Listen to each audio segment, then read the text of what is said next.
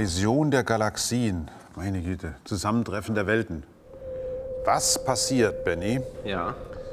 wenn unsere Milchstraße und die Andromeda-Galaxie zusammenstoßen mit deren zentralen schwarzen Löchern? So einen größeren Haufen. Boah, du, du, kennst, du kannst es aber hier. Der fragt Norbert L. Was passiert, wenn unsere Milchstraße und die Andromeda-Galaxie zusammenstoßen mit deren zentralen schwarzen Löchern? Eieiei. Tja. Du, ein riesenschwarzes Loch, oder? Du wirst es uns gleich erzählen. Was passiert überhaupt, wenn die beiden Galaxien miteinander zusammenstoßen? Könnten wir ja fragen. Aber gleich speziell, was passiert mit ihren zentralen schwarzen Löchern? Nun ist es ja so, so Galaxien sind ja groß. Sehr groß. Also die sind ja, unsere Milchstraße hat 100.000 Lichtjahre Durchmesser, quer. Und ist so, sagen wir mal, so größenordnungsmäßig 1000 Lichtjahre dick. Mal, 3000 Lichtjahre dick, sowas. Das ist also eine Scheibe von 100.000 Lichtjahren und 3000. Und nehmen wir mal an, die Andromeda-Galaxie ist ungefähr genauso groß, vielleicht sogar ein bisschen größer. Und die beiden Galaxien, die treffen sich jetzt im 5 Milliarden Jahren wird es soweit sein. Und zwar ungefähr genau um diese Uhrzeit wird es soweit sein. Die bewegen sich ja auch schon längere Zeit aufeinander zu. Das alleine ist ja schon mal interessant, dass die Galaxien sich aufeinander zubewegen. Denn es heißt ja immer, das Universum expandiere. Ja, was denn jetzt? Expandiert das Universum, dann können doch die Galaxien nicht aufeinander zufliegen. Doch, weil nämlich die lokale Schwerkraft, also der Abstand zwischen den beiden Galaxien, ist so grob zweieinhalb Millionen Lichtjahre. Der Abstand zwischen diesen beiden Galaxien und ihre Massen, da definiert praktisch das gegenseitige Gravitationsverhältnis, also die Wirkung, die sie gegenseitig aufeinander ausüben aufgrund ihrer Massen. Massen ziehen Massen an. So. Wunderbar, sein Satz, wunderbar. Zieht sich durch alle Sendungen. Ja, Massen ziehen Massen an. Und, äh, und gegenseitige Sympathie übrigens auch. Aber Ja. das ist eine Sache, die geht Ja, uns beide was an. Okay. Äh, das ist auch eine andere, eine andere Form von Energie. Bei den, bei den Galaxien ist es also so, wenn ihre gegenseitige Gravitationswirkung größer ist als die Wirkung der Expansion des Universums, die kann man nämlich auch ausrechnen, dann werden die Galaxien sich eher aufeinander zubewegen, als sie durch die Expansion des Universums auseinandergetrieben werden. So ist es. Das heißt also, unterhalb einer bestimmten Längenskala im Universum sind die Kollapsvorgänge, also das Kollabieren von Materie aufeinander zu, schneller als die Expansion. Und so strukturiert sich das Universum ganz langsam. Das heißt, immer mehr und mehr Galaxien treffen sich, werden zu Galaxienhaufen. Unsere lokale Gruppe zum Beispiel, die wandert in Richtung des Virgo-Haufens und der wandert auch. Also alle Massenansammlungen definieren dann die Längenskala, auf der sich Materie weiter strukturiert, ob schon das Universum im Großen und Ganzen sich auseinandertreibt. Und da ist natürlich die Frage des Zuschauers völlig korrekt. Wenn dann Galaxien miteinander verschmelzen oder sagen wir mal durcheinander durchlaufen, was passiert eigentlich mit den Zentren? Nun, um ehrlich zu sein, das weiß kein Mensch. Das hängt natürlich davon ab, wie die Galaxien miteinander wechselwirken. Grundsätzlich ist klar, ist die Gravitation. Das ist das Naturgesetz. Kraft, die Gravitationskraft ist proportional zu den Massen der beiden beteiligten Objekte dividiert durch den Quadrat, das Quadrat des Abstandes der beiden Objekte. Der Abstand wird immer kleiner, aber bei so komplizierten Stoßverhältnissen, schließlich haben wir es hier mit zwei Scheibengalaxien zu tun, die können sich ja irgendwie treffen. Wenn die sich also jetzt nicht so exakt so aufeinander zubewegen, dass die Zentren praktisch genau sich treffen, dann merken die beiden schwarzen Löcher oder wie viele schwarze Löcher auch immer in den Zentren sind überhaupt nichts voneinander. Wenn man sich mal überlegt, so ein schwarzes Loch hat einen Wirkungskreis, den kann man ja ausrechnen anhand seiner Masse. Nehmen wir mal an, also eine Sonnenmasse hat einen Wirkungskreis von drei Kilometern, geben wir mal so das Zehnfache, 30 Kilometer Wirkungskreis, das wären zehn Schwarzschildradien, also in der direkten Umgebung. Jetzt nehmen wir eine Million Sonnenmassen, der hat dann also einen Schwarzschildradius von drei Millionen Kilometer, das können wir auch nochmal verzehnfachen, vielleicht sogar verhundertfachen. Das sind ja alles keine Längen, das ist ja gar nichts. Astronomisch gesprochen ist ein Lichtjahr, sind es knapp 10 Billionen Kilometer. Ja? Billionen. Und wie ich immer sage, europäische Billionen, ja? nicht diesen anderen Kram. Äh, nicht diesen amerikanischen. Das hieße ja, also man müsste mit einer unglaublichen Präzision die beiden Zentren der Galaxien aufeinander sich zubewegen lassen und dann, dann und nur dann, wenn also das eine schwarze Loch in der Nähe des anderen schwarzen Loches sich praktisch genau mit der Geschwindigkeit aufhalten würde, damit es von dem anderen erwischt werden kann, dann würden die beiden miteinander in Wechselwirkung treten und möglicherweise miteinander verschmelzen und dabei eine Gravitationswelle aus, äh, aussenden von ganz besonderer Stärke sogar, den Millionen Sonnenmassen. Das führt natürlich dann schon zu einer ganz besonders starken Gravitationswelle. Aber das kann ja keiner wissen. Und das ist der eigentliche Punkt und der Knackpunkt an der Frage, der mich dann auch so interessiert. Denn wir haben auf der einen Seite also Naturgesetze, wie das Gravitationsgesetz. Wunderbar. Aber was entscheidet denn darüber, was dann die eigentliche Wechselwirkung ist? Ist das nur das Gravitationsgesetz? Nein.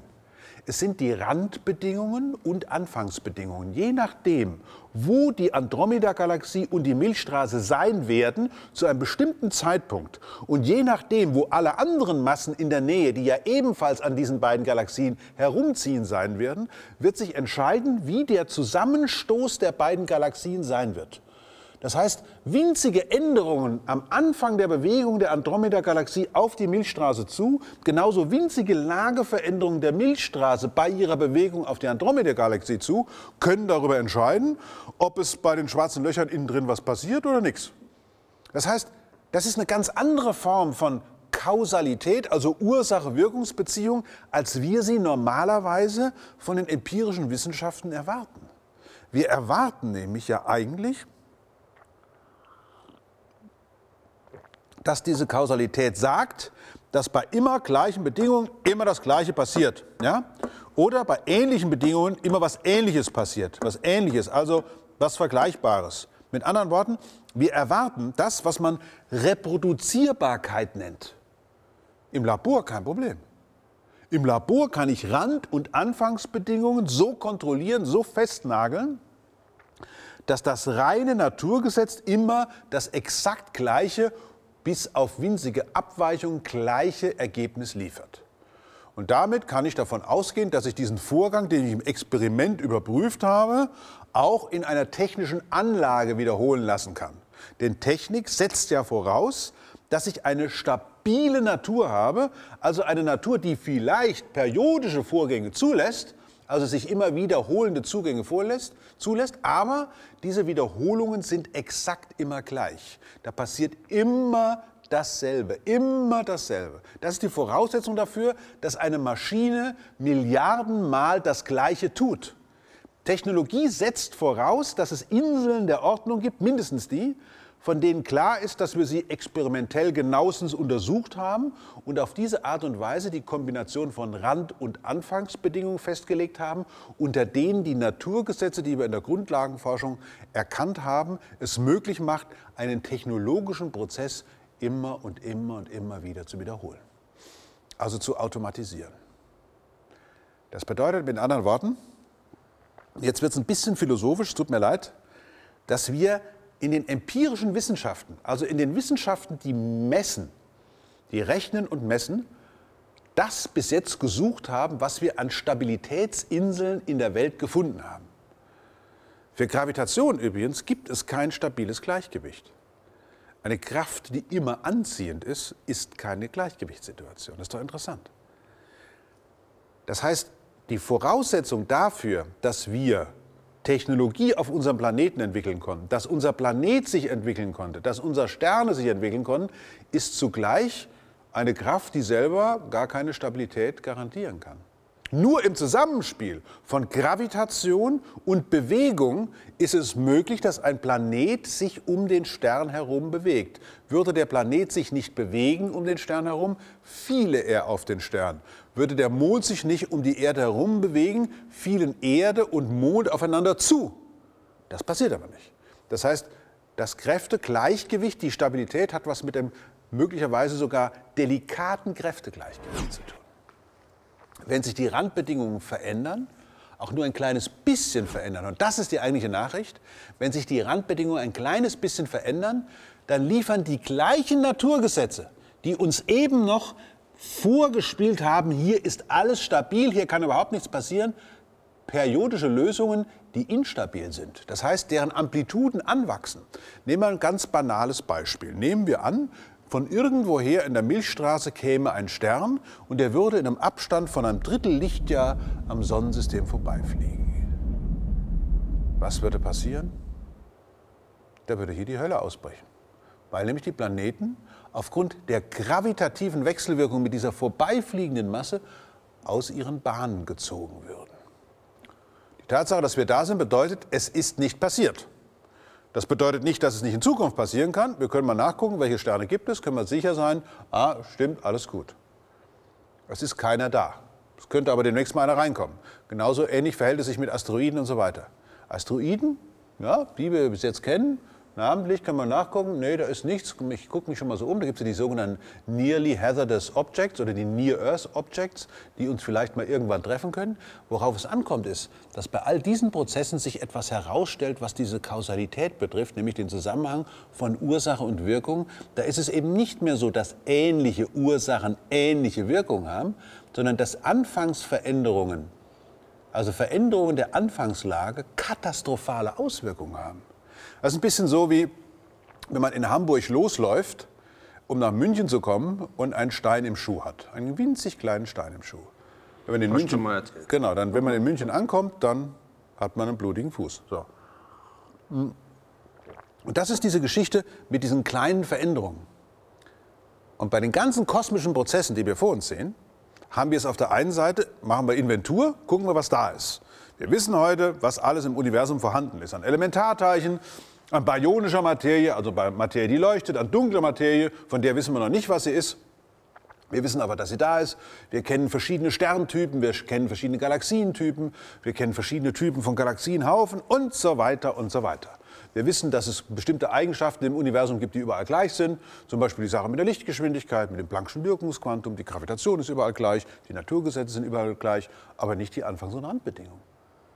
Das heißt, die Voraussetzung dafür, dass im Universum etwas werden kann, ist ja nicht, dass alles so bleibt, wie es ist, sondern im Gegenteil, dass es Entwicklungspotenzial gibt. Das heißt, ein System muss aus seinem stabilen Zustand in einen instabilen gebracht werden, damit dann wieder was Neues passiert. Das ist übrigens auch bei der Technikentwicklung, wenn man sozusagen in unsere irdischen Maßstäbe wieder runtergeht, ganz genauso.